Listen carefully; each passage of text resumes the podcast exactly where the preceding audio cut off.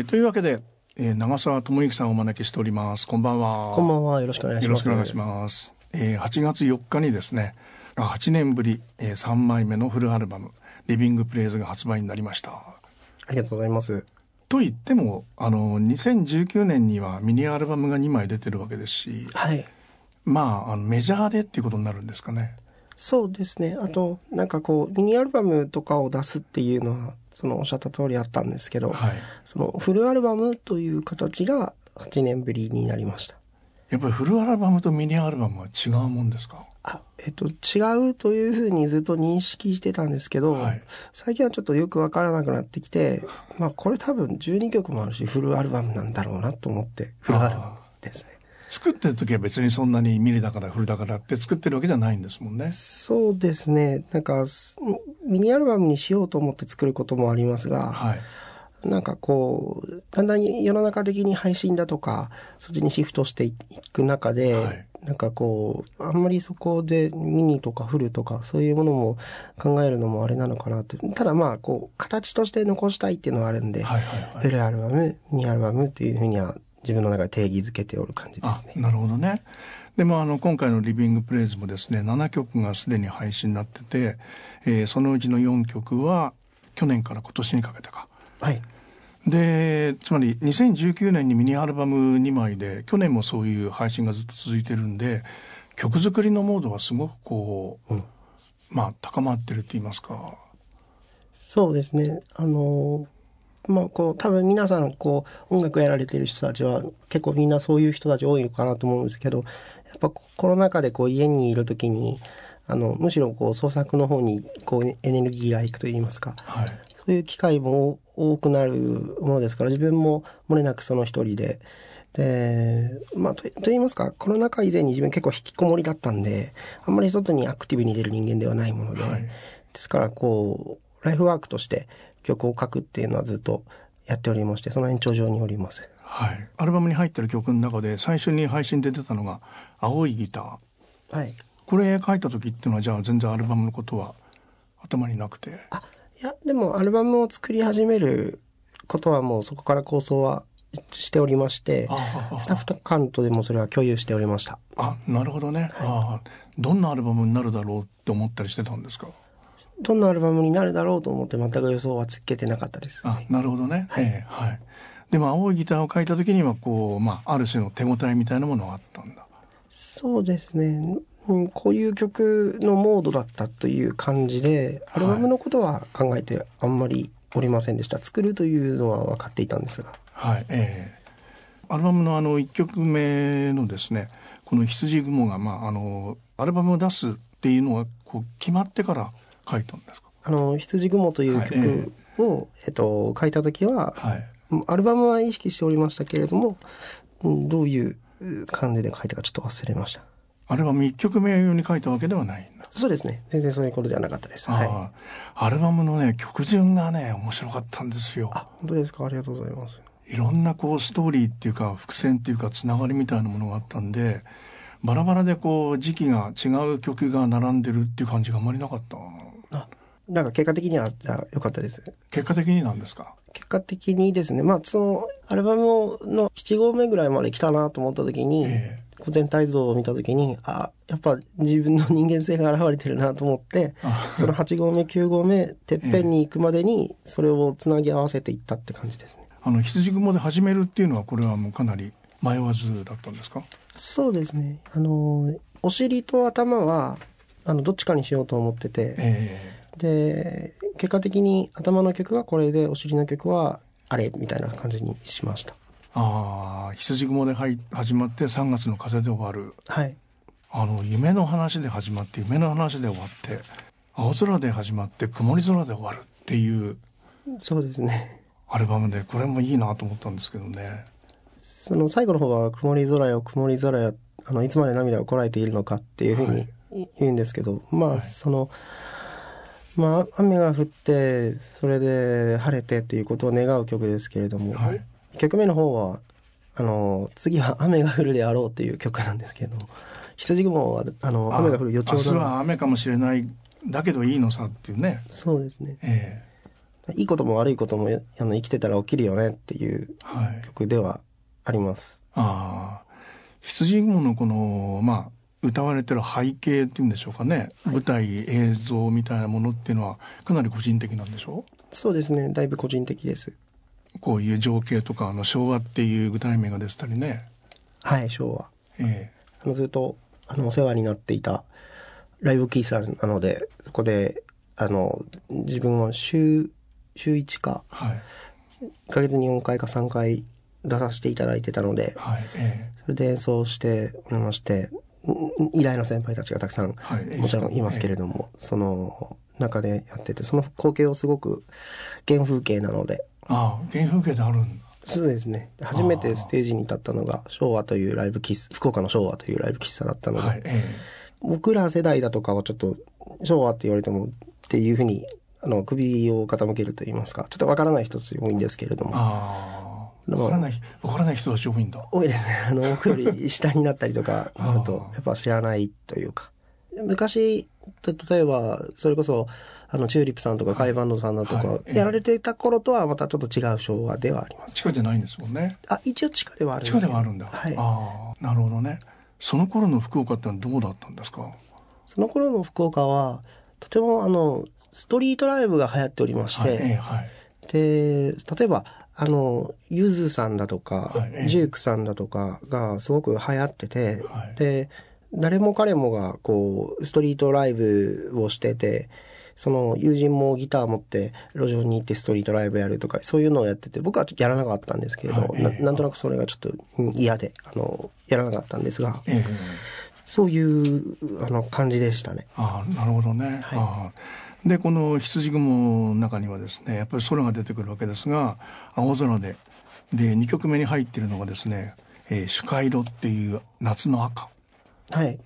この並びはどんなイメージだったんですか？あのこの「羊雲」っていう曲はもう「あの視界色」っていう曲も空を見てるんですけれども、はいえー、あの最初はその何ですかねその10代の頃に音楽を目指したりだとか、福岡で見てた、あの友達と舞鶴城っていう福岡の地元の城があるんですけれども福岡城とも言いますがそこで友達とじゃれ合ってたりだとかそういういろんなことを夢見てたところからえっと今現在の近い見てる空というような流れにしようと思ってそこに組み込みました。ああなるほどね。ああのこれはどういうことが書けたらみたいな感じだったんですか？まあ、そういう今の自分、まあ、開口的に歌う10代の永遠はしんどいみたいな そういうのがあったり本当にもう今10代のことを振り返ったり見せてるのもあるんでしょうし、はい、今流行ってる歌っていうこともあるんでしょうし。そうですね。なんかどちらもあるはありますね。ええ、なんかこうあんまりこうそのあのこう言うとちょっとトゲが出るかもしれないけどこう、永遠の10代だぜとか、その、なんだろうな、すがるように、嘘っぽいよね。そうですね。すがるように10代を、に歌うのは10代を過ぎて、なんかこう僕の中でしっくりこなくて、はい、あの、まあ、青春主歌、白秋幻冬というふうになんか中国の、まあ、引用論って言いますかね。なんかそういうものありますが、その、まあ陰も陽もどちらも善と悪とかそういう意味で片付けるんじゃなくて、はい、そういう意味ではなくてあの自然の中のあの神羅万象といいますかその肯定的なものだというふうに唱える考え方ですけれども、はい、そのだからその一つの人生のタームというかそういうものをあの春夏秋冬って分けるって素敵な考えだなと僕、思いますので、ですんでそのどこか世の中が若さに固執しししすぎている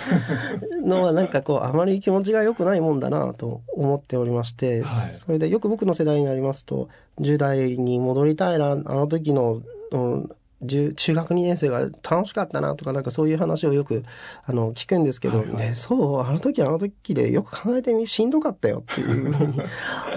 やっぱ人間って忘れるものなんで悪いことは、はいえー、めちゃくちゃめちゃくちゃ体罰受けてたやんかっていうようなことが、はいはいはい、なんか先生めっちゃ怖かったやんとかすげえ勉強嫌やったやんって俺学校行かんかったんですけど、うんはい、あのそういう好きな歌にですね「風を待つカーテン」僕あの歌好きなんですよ。あありがとうございます。えー学校行かないですもんね。学校は行かないよっつって。いや結構きつい思い出もよく覚えてるんで、えその、あの時はあの時ですげえ楽しかったですけど、ーはい。ただ、あの、今も今ですごく楽しいし、ちゃんと見てみたら夕暮れのあの真っ赤な太陽綺麗だよっていうふうに言いたくてっていうことですね。ああ、もうでも僕らは太陽を背にしちゃってるわけですもんね。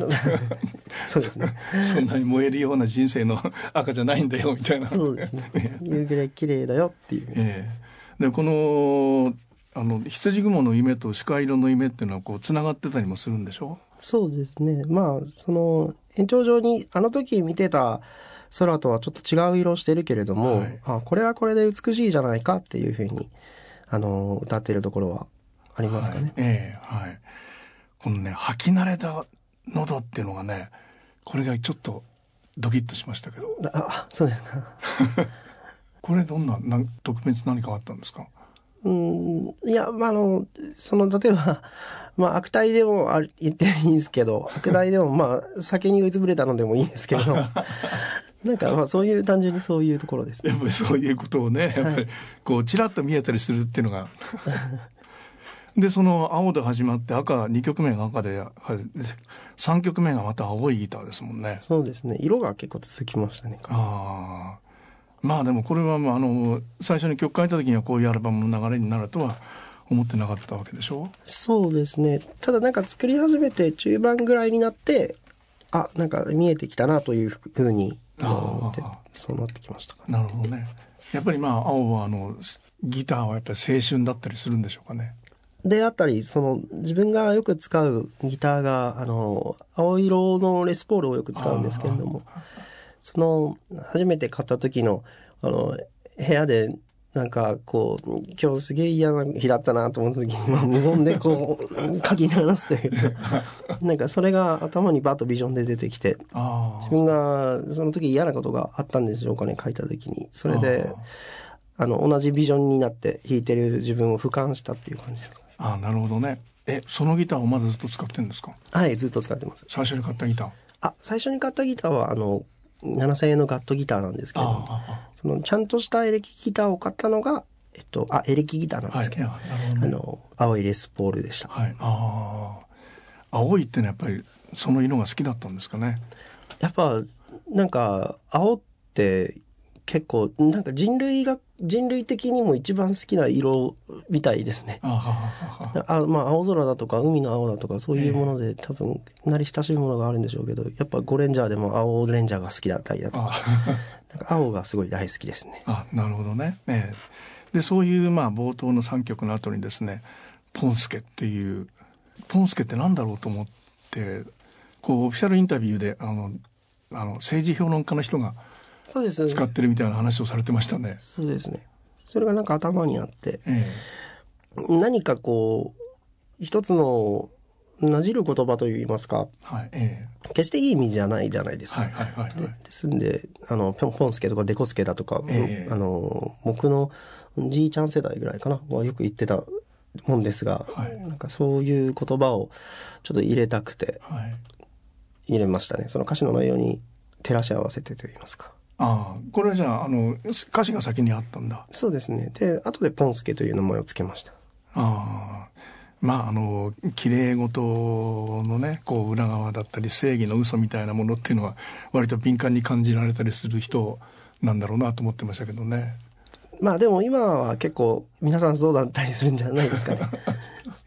世の中ってそんなもんなんだよなみたいなところもそうですね。なんか、やっぱ、その、まあ僕もそうですし、みんな、みんな人間に、やっぱね、ちょっと間違うし、はい未熟なので、まあその未熟な人間が構成している社会なので、やっぱりなんか、うん、なんか不条理だなって思うことはたくさんありますもん、ええありますからね。あその時になんか曲にぶつけたら、あはいはい。まあ楽になると言いますか。でもそういう大人になってことをポンスケは許さないんだっていう ポンスケはそういう完全懲悪に当てはめた当てはめたがるんだっていう。そうですね。下の地っていうのを曲にしたって感じですかね。ああなるほどね、ええでこのあのポンスケの最後がですねこう ラブソングで終わってるわけで。うんうん。でラブソングで終わってるその後5曲目に「ラブソング2」っていうのが入ってるっていうこの辺は意図的なんでしょう？そうですねあのポンスケはその綺麗事だとか、はい、その何年もかんでもあのよくロックミュージシャンにありがちなんですけど、はいえ愛愛があれば大丈夫だよ。あの、はいはい、ラブピースだぜっていうふうに言う方たちが多いけれども、はい。そういう人たちって責任だとか、ディテールだとか、そういうものはあんまりちゃんと集中して見ないんですよね。まあ、これすげえステレオタイプな話をしてますけれども。ただ、そういう時に、いや、ちょっといろんな責任も大事だし、あの、細かいことを気にすることも大事で、結局バランスだよねって僕は思ってる人間なんですけど、ただ、その、いやもう、細かいことはどうだっていいんだよ。ラブピースだぜ、おーイエーっていうやり方って確かに可愛いと思うし、素敵だし、愛らしいけれど、ただ、うん、それってどうなのっていうのがちょっとポンスケで、はい、で、ただど、どっちもあって、ラブピース、オーイエーっていう人たちの可愛らしさ、愛らしさも僕好きで、どっちも抱えている自分があるんで、あの、前の曲は自分なんだけど、次の曲も自分で、はい、その前の曲を否定している俺と、それを突き破って、いや、ラブソングが最高だぜって言ってる俺とっていう、はい、そういう感じですかね。なるほどね。そういう箇所がもう一箇所ありましたね。アルバムの中に。なるほどね。で、ラブソング2があるわけですもんね。まあ、こっちの方は、あの、なんだろう、こう、そうですね。なんか、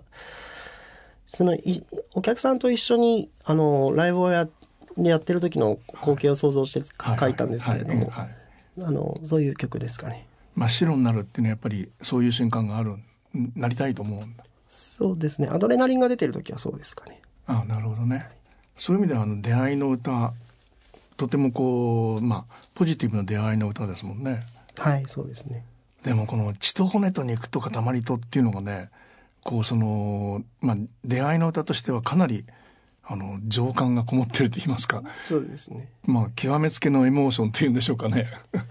まあ生々しさもありますけれども。生々しいですよね。そうですね。ただまあこうなんて言うんですかこう僕のあのかつての先輩が、はい、その ライブっていうものはセックスだと、はい、あのそういうふうにおっしゃってましたけど僕はそういう言葉はあまり使いませんが、はい、ただまあその言わんとしていることはわかるなと。その存在と存在がそこでぶつかり合ってぶつかり合うというか調和し合って、それで一つの空間をハッピーなものにするっていうのは、本当にそうだなと思いますし、だからなんかこう自分のなん毛穴の全てからそのもう全身の細胞と細胞でこうあの交わるというか、はいえー、そういう自分の小さなコスモとその大きなコスモの中でそこで一体になるというか、はいえー、そういうのをあのライブをしてる時にたまに感じることも僕もあるので、はいえー、そういうのをちょっと歌詞にしてみましたかね。であのまああのまあ、シンガーソングライターの人は本当にその時に思ったことをこう、まあ、あの率直に歌ったりしてることが多いわけであの時こういうふうに歌ってたじゃないかっていうふうに言うことこういうふうに歌ってましたねっていうことが必ずしもそのその人の成長をたどることになんなかったりもするんだと思うんですけど、うんはい、このラブソングっていうことで言うとラブソングっていう歌もあったわけでしょ？あはいそうですね。あのロックンロールは俺のない終わりのない閉店セールだっていう、はい、でロックンロールは終わりのないメリーゴーランドだっていう。そうですね。なんかそその曲は2007年ぐらいかな。ちょっともう、はいええ、だいぶ前なんですけど、はいえ、その頃からこうロックンロールとかパンクとか、はい、そういうの多分僕嫌いだったんですよ。そういうアティチュードを持っている人たちが。まあ、スタイルとして音楽をやっているのはもうなんだろうな。すごいまた同じ言葉を使ってしまいますけど、愛らしいなって思うんですけれど、ただこううんそこに発生する「どうだ俺」っていうのがちょっと俺苦手なんですよね。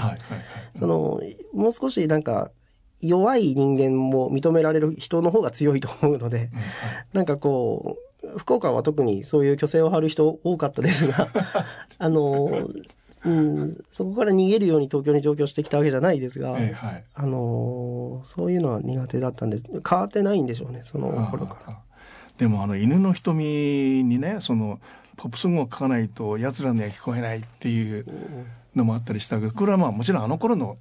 自分だったりもするんでしょうけど、はい、やっぱりまあラブソングラブソングに対してのとても屈折した思いを持った時期もあるんだろうなと思ったんですよ。そうですね。その犬の瞳の時に書いたラブソングというものはあの湯の瞳っていうのは、その、それこそ、あの、ライブ喫茶昭和とかでやってた昔からの曲なんですけれども、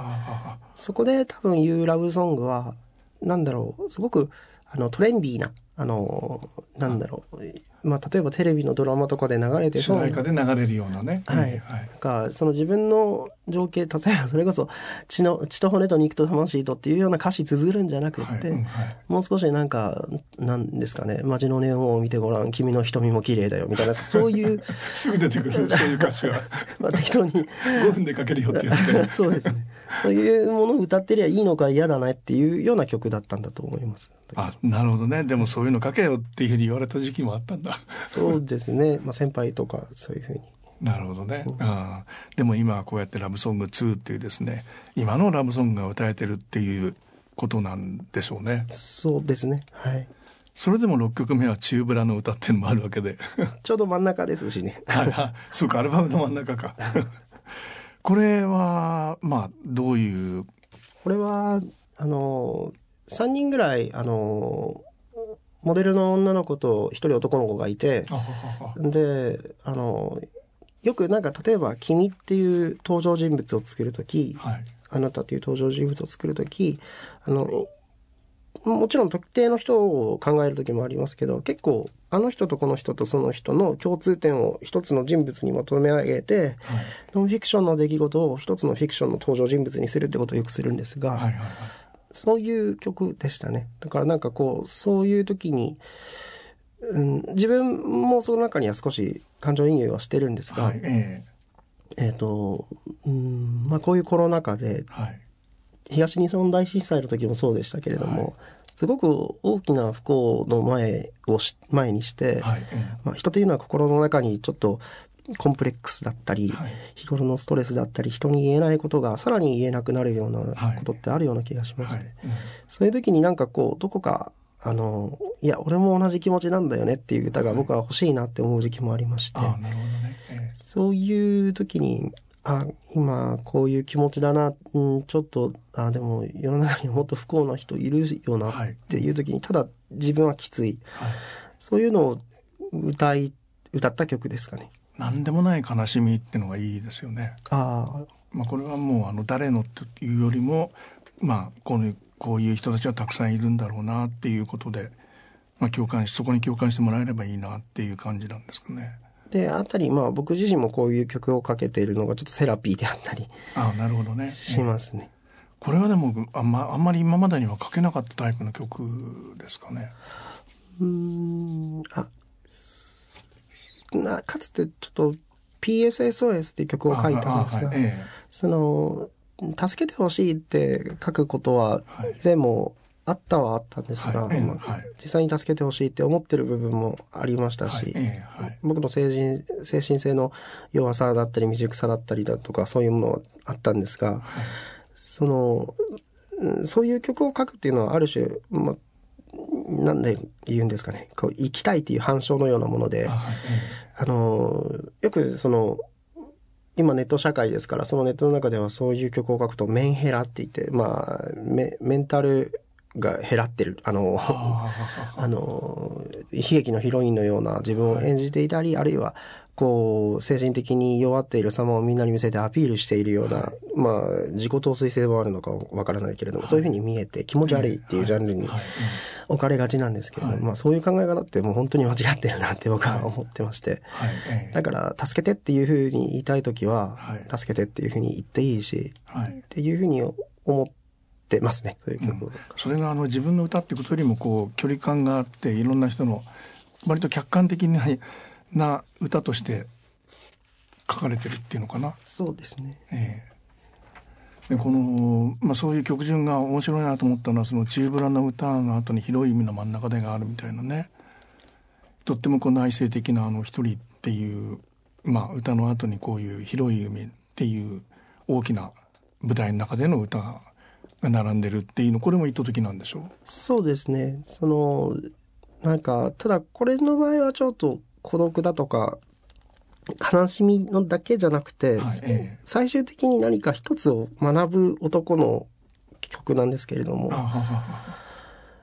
その中の歌詞の中にあのスクルージっていう登場人物が出てくるんです、はいえこれはまあ、あの、ご存知だと思いますけど、はい。あの、クリスマスキャロルのはいスクルージですけども、スクルージは、あの、最終的に3人のゴーストと会って、まあゴーストというか、あの、精霊と会って、はいで、じ過去と現在と未来の、あの、自分を見ることになって、それで、今生きててよかったって、ものすごくハッピーになって終わるっていう、ハッピーエンドの物語ですけれども、はい。この登場人物はそのスクルージにはなれなかったあ、なるほどね。ね。あの、まあ、海っていうものは心の中にある海もあれで、あるんですけど、まあそこはもう単純に広いだらっ広い海の真ん中に一人に漂流している男の、なんか歌で、まるで、なんかちょっと書いて思ったんですけど、ああ、そういえばポリスでメッセージインナボトルっていうそういう曲があったなとか思いましたけど、まあ、なんか結果的に近いようなことになりましたけど、ああのーまあ一人になっちゃったけど、ああ、あの時ってすごく最高な時期だったんだな。なんでもなかったけど、あれはあれで、俺ってなんか良かったんだなっていうふうに思う男の曲です。あ、なるほどね。ああ、回り回る後悔と綺麗な絶望。ね。で、その後にですね、死刑が入ってるわけで、これは、まあ、海の死刑、嵐っていうことですかね。そうですね。自分の、なんか、ストレスが溜まってる時の曲ですね。あ 溜まってたんだ。でこの最後にねそのこういう曲どういう曲が好きって聞いてこういうのが嫌いってこういうのって終わってるでしょ？はい。それでインタビュー拝見してたらこのクライマックスは嫌いな曲だって言ってましたねそうですね。えそれが歌われてるのかなと思ったりもうん。まあ、そういう感じではありますね。ちょっと自分をまああの茶化したりっていうんじゃないですけどそうですどっかでパロディにしてるみたいな感じがある。そうです。あの、クライマックスっていう曲そのものは、あの、好きなんですけれども、えあの、作り始めた理由が、こういうジャンルの曲嫌いっていうので作り始めたんですよね。ああなんか、あんまり好きじゃないなっていうものを茶化してやろうと思って作り始めたんですよね。ええあはで、茶化してるうちに夢中になって、ええなんか、やっぱ、出来上がったものが、あいいかもしれないっていうふうに好きになって肯定になる。はいはいええだからなんか自分本当に嫌いな曲を入れようとは思わないんですよね。はいええですね。これは茶化してパロディにしたものを、えー好きで入れたものなんですけれども、はいはいはいただ試験の流れで言ったら、俺こういうのあんま好きじゃねえっていう曲です。あ、こう今明る明るさっていうんですか？そうですね。軽さっていうんですか。なんかこう、うん、あまりにもちょっとこう、格好つけすぎているというか、あそういうのは。まあ歌詞の内容はちょっと全然そうじゃないんですあ、けど。はいね、ええ曲調がね。はい、そうですね。でこの死刑はじゃあこのクライマックスにつなげるために書いた曲なんですか？あ、割となんか歌詞を書くときにそこは意識しましたかね。なんかこう、ええ自分の怒り、怒りが繋がっちゃって、それで、ああ、そうだっていうふうに。ああ、なるほどね。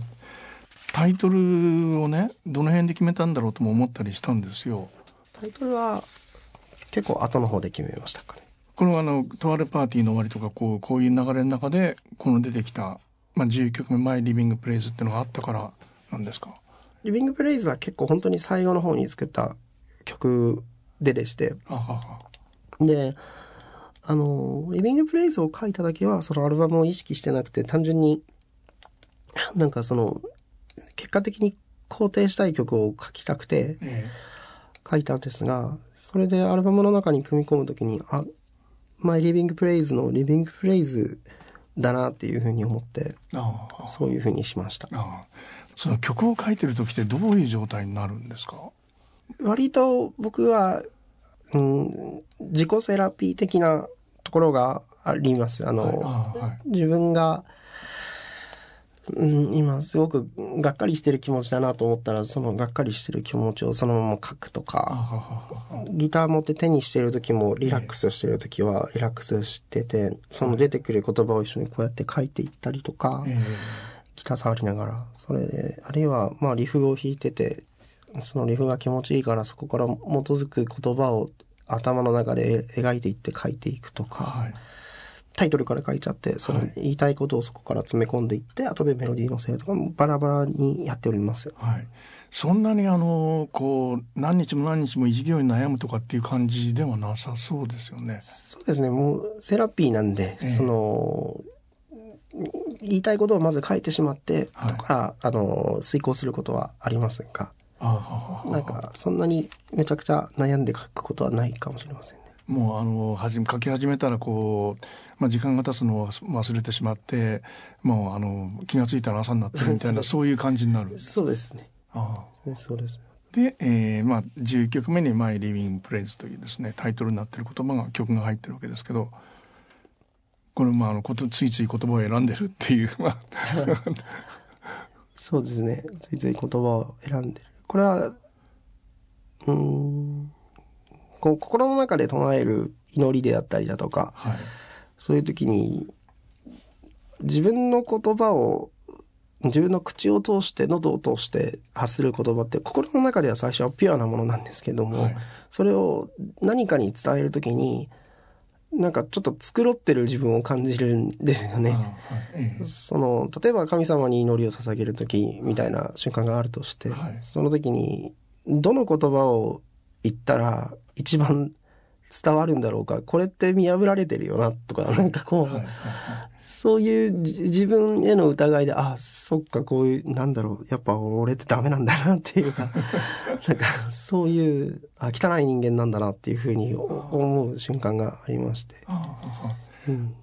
あの教会通われてたことがあるんでしょ？うあそうですね。教会に通ってました。はい。ああそれおいくつぐらいの時なんですか？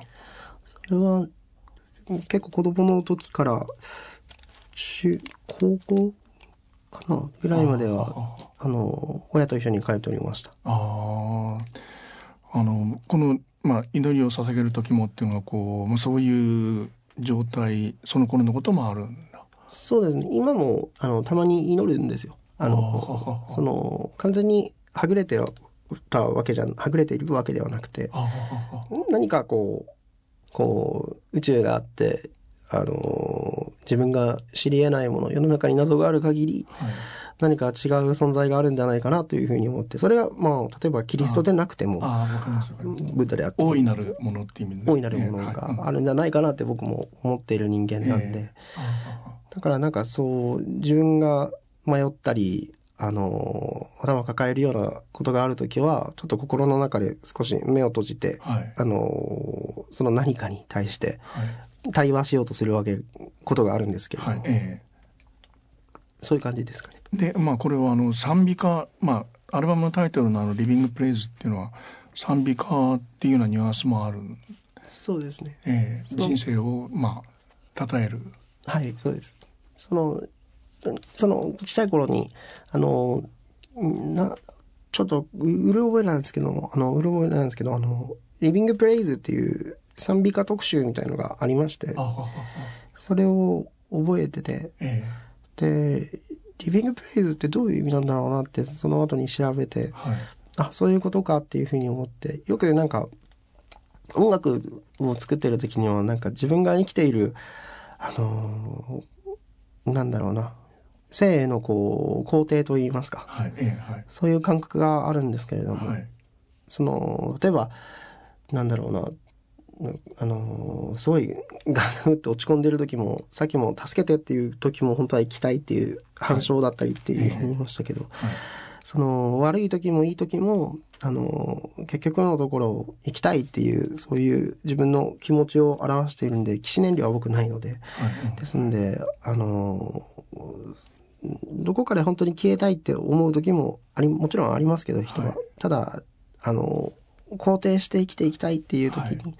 あのそれを一言でまとめるなら「リビング・プレイズ」がいいなというふうに思ってそういうタイトルにしました。はい、それはこう今まではあんまりそういうふうにはまあなんて言うんでしょうねあのアルバムのタイトルをそういうものにしようみたいなふうにはなかなか思わなかったんですかね。そうですね。その、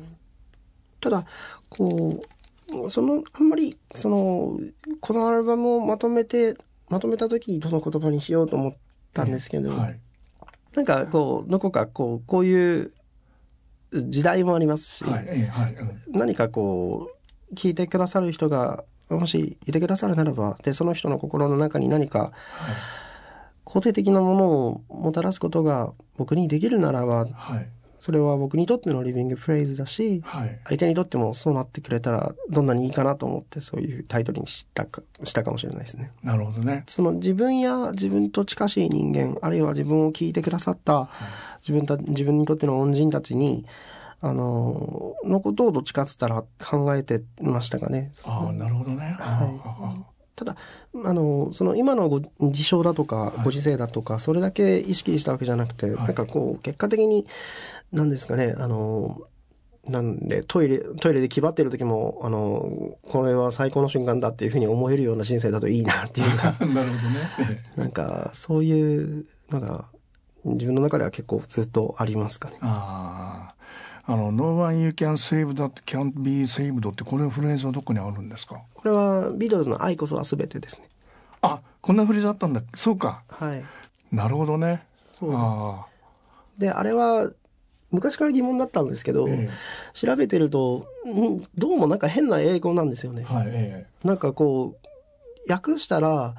まあこう、花から救いようがないやつは救いようがねえんだよっていうふうな役にもなるし、はい、もう少し肯定的に、あの、君が救いたかった人は全部救えたよっていう意味にも取れるって、で、ネイティブの人から言わせたら、うん、ど、なんとも変な不思議な英語だっていうふうに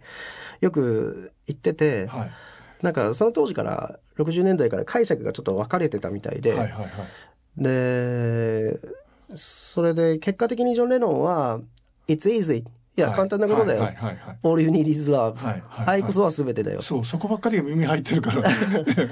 からそれまでに、あの、なんかこう、ダブ、二重否定みたいなあるいはダブルミーニングみたいなものがずっと歌詞で続いていくんですよね。はいはいはい、どういうことっていうふうに相手に思わして、ええ、で当時のビートルズファンだとかおそらくあのいやこれはこういう意味だああいう意味だっていろいろ言い合ってたとは思うんですけれども、はいはいはい、僕のあの勝手な想像ですよ。それはジョン・レノンはそういうのをイマジネーションしながらあ多分こういう歌詞言ったらみんなあのこれこういう意味だああいう意味だとか言って、はい、なんか論争になるんじゃないかなとか思って。ってて、その上で、いや、it's easy, all you need is love, 争うんじゃねえ、愛こそ全てだよと、ぐだぐだ言ってんじゃねえよっていうふうな考えで、いや、簡単なことだよっていう、その解釈に頭を鳴らしているんじゃなくて、使っているんじゃなくて、はい、いや、愛し合えよっていう、はい、そんな簡単なことなのに、あの、自分の中ではこう、いろいろなんだろう、解釈をいろいろ考えてしまっている自分だったり、はい、あの、一つの言葉を吐き出すのにすごくフィルターを通している自分に罪悪感を感じてしまったりだとか、はい、そういう自分を 俯瞰した時に、あ、ちゃ単純に愛せばいいんだなっていう、その、何ですかね、頭でっかちになっているバカらしさっていうか、はい。はい、そういうものを考えながら、すげえ、だからすごい内省的というか、自分勝手な曲です。なるほどね。まあ、そういうアルバムっていうことなんですかね。そういうアルバムってどんなアルバムだって言われそうですけど。自己中心的なアルバムです。なるほどね。で最後はですね3月の風で終わってるわけで風っていう言葉にはこう何か思い入れみたいなものがあるんですか？風はそのその前はあのこの曲結構昔からあったんですけれども、3月の空っていうタイトルにしてたんですけれども、そうなんですか。はい。ただ、あの、風って言葉を使いたくて、はい、あのそうしたんですけど、まあ、風っていうのは、まあ、ある種、なんだろうな、時代であったりだとか、はいうんはい、その人にイマジネーションするものが、あの、多いものだなと思って、その体感上も、あの、想像しやすいものですし、だからちょっと、風という言葉に、だからしましたね。なるほどね。このアルバムではじゃああの長澤智之さんには風は吹いてるんですかね？風は吹いたんですかね？そうですね自分自身にもそうですけどあのその聞いてくださる人の中にも風が吹いたような気持ちになってくだされたらなと思います。ああのジャケットのこのメリーゴーランドを。はい。このメリーゴーランドはあの清里にあるあのメリーゴーランドなんですけれどもあのそのこれは僕は全然意図的なものではなくて、はいあのこういうのどうだろうっていうふうに、あのスタッフの方から提案があって、で、メリーゴーランドを取るんだったら、あのまあその、さ自分の中でメリーゴーランドって結構、あのいろいろ意味をするものなので、はい、何かこう、ただドリーミーなものじゃなく、あのなんだろうな、こう、うん、まあ心を象徴するようなもので取れたらいいね、みたいな、はい、そんな話をしましたかね。わかりました。ありがとうございました。ありがとうございました。